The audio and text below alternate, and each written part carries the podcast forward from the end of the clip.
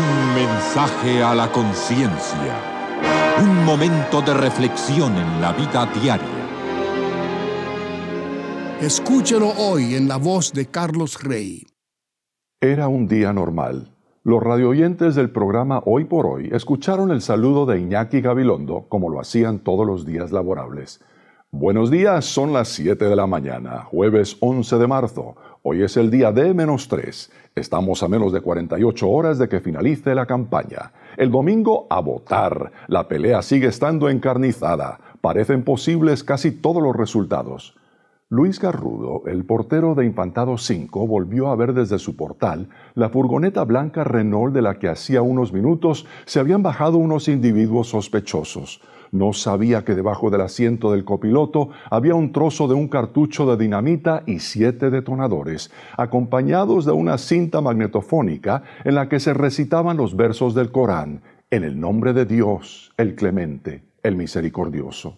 En el corredor de Alcalá de Henares, los trenes del AVE, alta velocidad española, circulaban puntualmente durante la hora de mayor afluencia de pasajeros, un tren cada cinco minutos. El tren de las siete estaba entrando en Atocha. El de las siete y cinco se encontraba a medio camino. El de las siete y diez se aproximaba a El Pozo. El de las siete y quince acababa de entrar en la estación de Santa Eugenia. Los cuatro conformaban un convoy cargado de seis mil personas y trece bombas, los trenes de la muerte.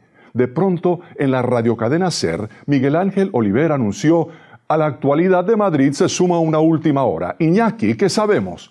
Iñaki respondió en directo, leyendo pausadamente.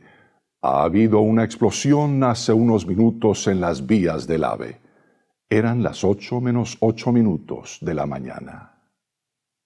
El pueblo español no solo grabó en la memoria la cifra de casi 200 muertos y 2.000 heridos de aquel crimen contra la humanidad, sino también los rostros y los nombres y apellidos de las inocentes víctimas.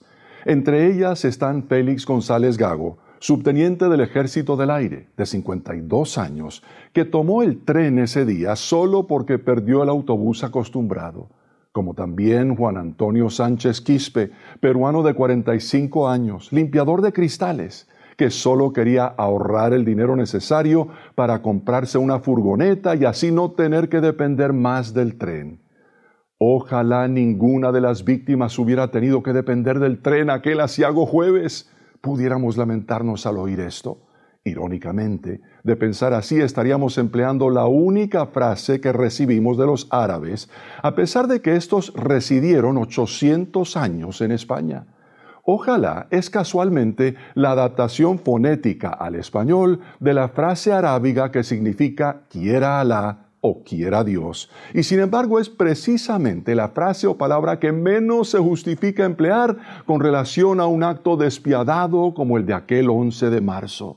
Es una injuria atribuirle a Dios autoría alguna de semejante matanza. Y es el colmo del descaro perpetrar tal genocidio en el nombre de Dios, precisamente porque Él es clemente y misericordioso por naturaleza.